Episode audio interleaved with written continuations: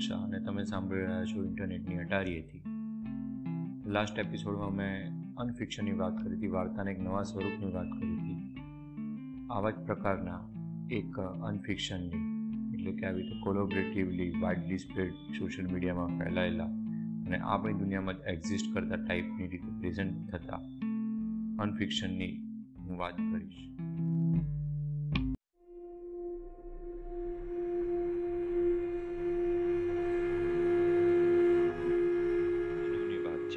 એક અમેરિકાના જે મેરિક નામના એક છોકરાએ યુટ્યુબ ચેનલ ચાલુ કરી, જેનું નામ હતું ધ માર્બલ હોર્નેટ. એક પોસ્ટના રિસ્પોન્સમાં એણે વાત કરી હતી કે આ પોસ્ટ જોઈને અમુક વાત યાદ આવી અને એના માટે તેણે યુટ્યુબ ચેનલ ચાલુ કરી. જેના પર એના ત્રણ વર્ષ પહેલાંના એક ફ્રેન્ડ એલેક્સ કરીને કે જે એક ફિલ્મ સ્કૂલની અંદર સ્ટુડન્ટ હતો અને એના સ્ટડીના ભાગરૂપે એક ફિલ્મ બનાવતો હતો, જેનું નામ જ માર્બલ હોર્નેટ હતું. એ ફિલ્મ બનાવવાનું ચાલુ કર્યા પછી ત્રણ જ મહિનામાં એણે એ ફિલ્મનો પ્રોજેક્ટ પડતો મૂકી દીધો. કેમ કે એની માનસિક સ્થિતિ બહુ ખરાબ થઈ ગયેલી. તો એ જે બધી એણે ફિલ્મની શૂટિંગની જે ટેપ્સ હતી, એ બધી આ જે મેરિકને આપી દીધેલી. જે મેરિકે એણે એવું કીધું હતું કે આના વિશે મારે જો ફરી ક્યારે વાત ના કરતો ને એને બાળી કાઢતી પણ જે મેરિકે એ બધી ટેપ્સને બાળી નથી એને મૂકી રાખી હતી. અને ત્રણ વર્ષ પછી, એટલે કે બે હજાર નવમાં, એણે એ ટેપ્સ એક પછી એક જોવાની ચાલુ કરી.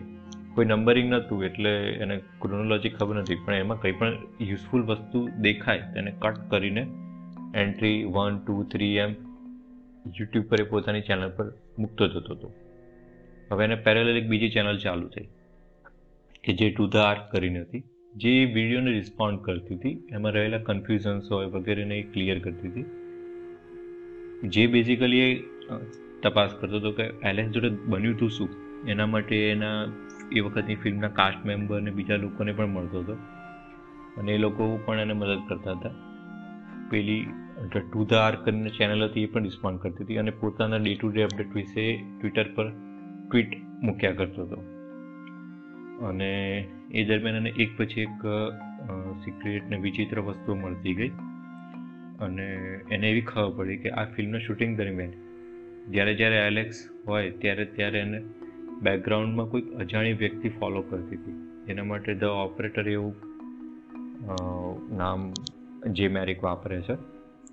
તો એ અલગ અલગ કાસ્ટના મેમ્બરને મળતો ગયો અને એક પછી એક વસ્તુના રહસ્ય ખુલતા જાય છે. તો આ ધ ઓપરેટર એ હતું કોણ? સમથિંગ ઓફુલ નામની એક મેસેજ બોર્ડ પર કે જ્યાં લોકો અલગ અલગ વસ્તુઓ વિશે વાતો અને ચર્ચા કરે. એના પર બે હજાર નવની અંદર એક પેરાનોર્મલ ઇમેજની ચેલેન્જ મૂકી હતી કે જેમાં સાદા ફોટાઓ હોય, એને તમારે એમાં એડિટિંગ કરીને ફોટોશોપ વગેરે કરીને એને કંઈક પેરાનોર્મલ હોરર ટાઈપના ફોટા બનાવવાના. તો દસ જૂન બે હજાર નવના દિવસે એક વિક્ટર સદ નામના યુઝરે બે ફોટા શેર કર્યા. જેમાં છોકરાઓ રમતા હોય અને બેકગ્રાઉન્ડમાં એક લાંબો, ઊંચો, પાતળો માણસ હોય, જેનો ફેસ દેખાતો ના હોય અને એને લાંબા લાંબા હાથ હોય, એવો વ્યક્તિ બેકગ્રાઉન્ડમાં દૂર ઊભો ઊભો રમતા છોકરાઓને જોતો હોય એવા ટાઈપના બે ફોટા શેર કરે. એણે એવું ક્લેમ કર્યું હતું, તો એક ઓગણીસો ત્યાસીનો ફોટો છે, જેનો ફોટોગ્રાફર કોણ છે ખબર નથી, કદાચ એ ફોટોગ્રાફર ઓલરેડી ડેડ છે. અને બીજા ફોટા માટે એવો ક્લેમ કર્યો હતો કે નાઇન્ટીન એટી સિક્સનો છે અને મેરી થોમસ નામના ફોટોગ્રાફર લીધેલો છે અને જે નાઇન્ટીન એટી સિક્સની તેર જૂનથી મિસિંગ છે. એ ફોટામાં એવું બી ક્લેમ કર્યું હતું કે આ ફોટા મળ્યા, બરાબર છે એ ફોટો સ્ટર્લિંગ સિટી લાઇબ્રેરીની અંદર આગ લાગી. એના થોડા પહેલાં લેવાયેલો હતો અને એ જ દિવસે, જે દિવસે ચૌદ બાળકો ગુમ થઈ ગયેલા. અને જે એના પાછળ જવાબદાર જે વ્યક્તિ બેકગ્રાઉન્ડમાં દેખાય છે એને ધ સ્લેન્ડર મેન એવું એમાં નામ આપેલું. આ ફોટાથી સ્લેન્ડર મેનની શરૂઆત થઈ. તરત જ એ પોસ્ટ, પોસ્ટની નીચે બીજા યુઝર્સે પણ અલગ સ્ટોરીની અંદર ઉમેરો કર્યો કે ઓકે, આ કોણ છે, શું છે કેરેક્ટર વિશે, ઘટનાઓ વિશે ઉમેરો કર્યો. અને એના દસેક દિવસ પછી, જે મેં પહેલાં વાત કરી, જે મેરિક એણે પોસ્ટ મૂકી કે મારી જોડે અમુક ટેપ્સ છે અને એમાંથી જે રિલેવન્ટ વસ્તુઓ છે એ હું કટ કરીને માર્બલ હોર્નેટમાંથી નામની મારી યુટ્યુબ ચેનલ ઉપર હું પોસ્ટ કરું છું.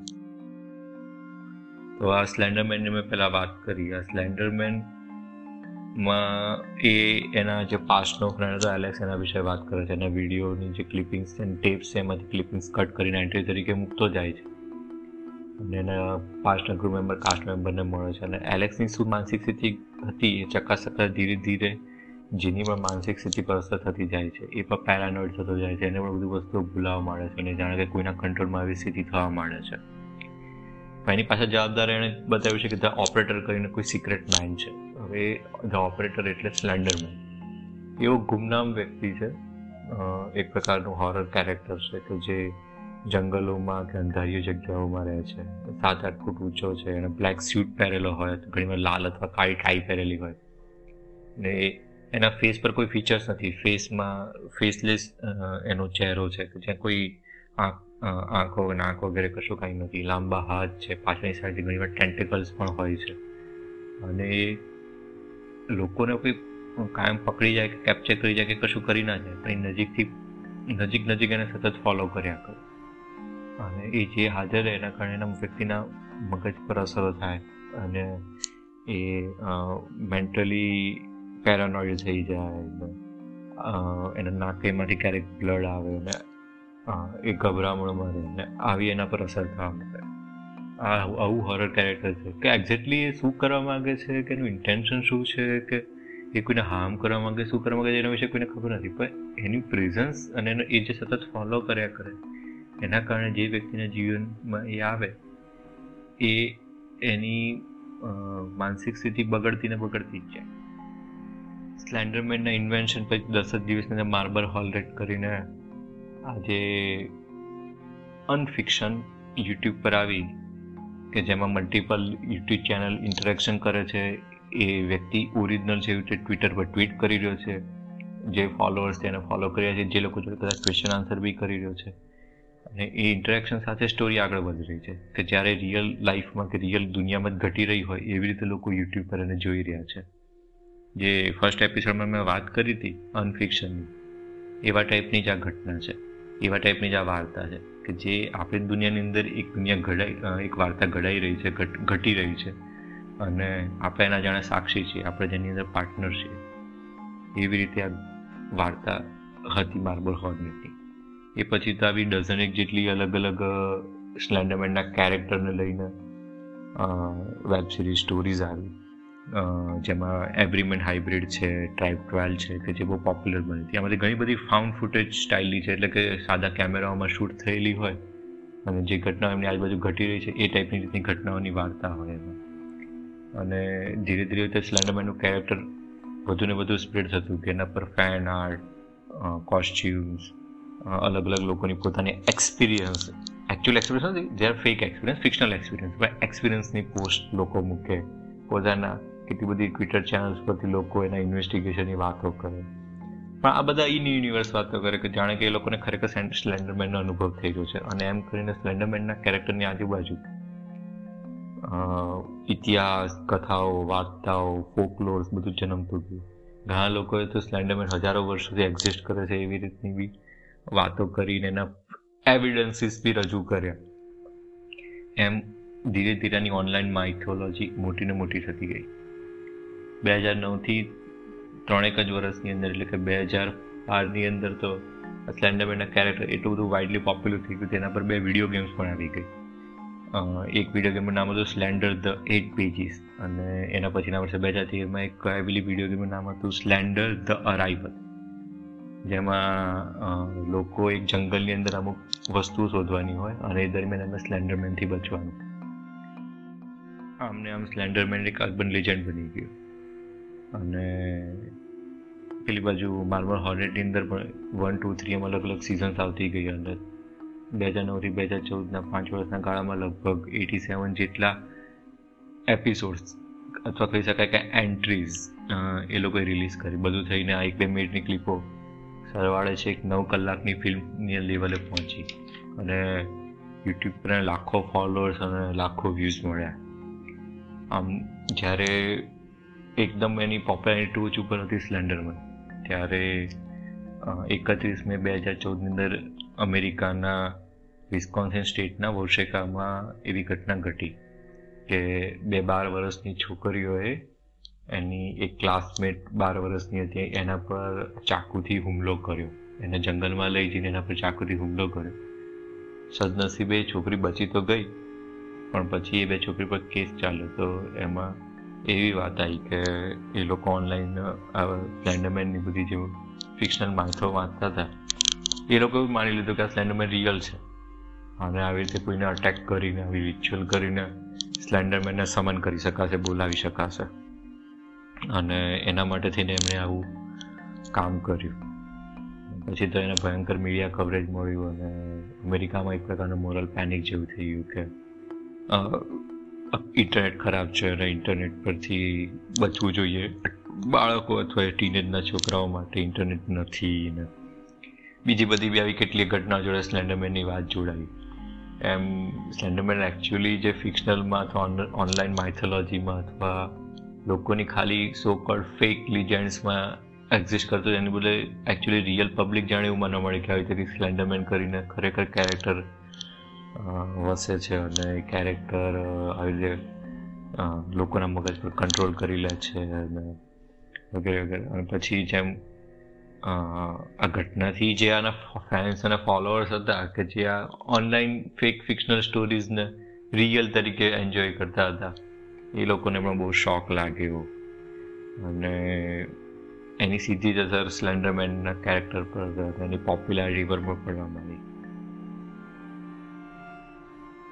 સ્લેન્ડરમેન હવે ખાલી હોરર કેરેક્ટર અથવા લોકોના મગજ પર અસર કરતું કેરેક્ટર રહેવાના કારણના બદલે ધીરે ધીરે બેનેવોલન્ટ અથવા લોકોને હેલ્પ કરતું અથવા બાળકોને બીજા બાળકો હેરાન કરતા હોય, એનાથી બચાવતું, એવા ટાઈપનું કેરેક્ટરમાં ધીરે ધીરે કન્વર્ટ થવા માંડ્યું. એન્ટી હીરો તરીકે કન્વર્ટ થવા માંડ્યું. પણ જે એની ટોચની પોપ્યુલારિટી એનો ડાઉનફોલ શરૂ થઈ ગયો. બે હજાર પંદરમાં ધ માર્બલ માર્બલ હોર્ડેટની જ એક ફિલ્મ પણ આવી જે ઓલવેઝ વોચિંગ કરીને ટાઇટલ હતી. ઓલવેઝ વોચિંગ માર્બલ હોર્નની સ્ટોરી કરીને. અને પછી બે હજાર અઢારની અંદર સોનીવાળાએ સ્લેન્ડરમેન કરીને ફિલ્મ રિલીઝ કરેલી જે સાવ ફેલ ગઈ કારણ કે બહુ ખરાબ રીતે બનાવેલી હતી સ્ટોરી પણ સ્લેન્ડરમેન લોકોને એવું એવું કેરેક્ટર હતું કે જે કેટલાય લોકો વર્ષો સુધી યાદ કરશે. ઘણા લોકો એને પાછળ દિવસોના દિવસો, વર્ષોના વર્ષો વેબસાઇટ પર મેનેજ કરી છે મેસેજ પર મેનેજ કરે છે. લોકોએ સ્ટોરીઝ બનાવી છે વિડીયોઝ બનાવે છે મિથ બનાવી છે. વાચકો લાંબી લાંબી વાર્તાઓ વાંચીએ છીએ અને વાર્તાઓ લખીએ છીએ નાની નાની પોસ્ટ પણ લખી છે. એમ સ્લેન્ડરમેનના કેરેક્ટરને લોકોએ એડોપ્ટ કરીને પોતાની રીતે ફિક્શનલ બનાવી કે જેમ કોઈ કોઈ ઘટનાની બાબતે લોકો જેમ વાર્તાઓ રચે કે કોઈ કેરેક્ટરની આગળ પાછળ. અને અલગ અલગ ફિક્શનલ વાર્તાઓનું કલેક્શન કહી શકાય તે જ ક્રિએટ થાય. કે જેની અંદર તથ્ય ના હોય. લોકો પોતાના એક્સપિરિયન્સીસ પોતાની એન્ઝાયટીઝ પોતાની, પોતાના ફિયર્સ એ બધાને રિપ્રેઝેન્ટ કરતા હોય. જેવી રીતે લોકો કોઈ ઘટનાની પાછળ પોતાના, પોતાની જે પણ હોય દુઃખ હોય, દર્દ હોય, આ બધાની વાર્તા રચીને લોકો પ્રેઝન્ટ કરતા હોય. જેવી રીતે કોઈ ગામના ચોતરે લોકો બેસીને અલગ અલગ વાર્તાઓની ગપાટા મારીને અથવા પાસ્ટની કોઈ ઘટનાઓની રીત, રીતે કોઈ વાર્તાઓ કહેતા હોય એવી રીતે સ્લેન્ડરમેનની આજુબાજુ કેટલાય લોકોએ એકદમ પ્રિમિટિવ રીતની વાર્તાઓ રચેલી. અને કેરેક્ટર હજી બી જીવતું છે. આજે આજે બી એના ફેન્સ છે, લોકો કોસ્પ્લે કરે છે, એનો ઇવન એના ફેન આર્ટ્સ ને ફિક્શન પણ હજી એ રચાય છે. હા, એની જે ટોચની પોપ્યુલારિટી પોપ્યુલારિટી એનો ડાઉનફોલ થઈ ગયો.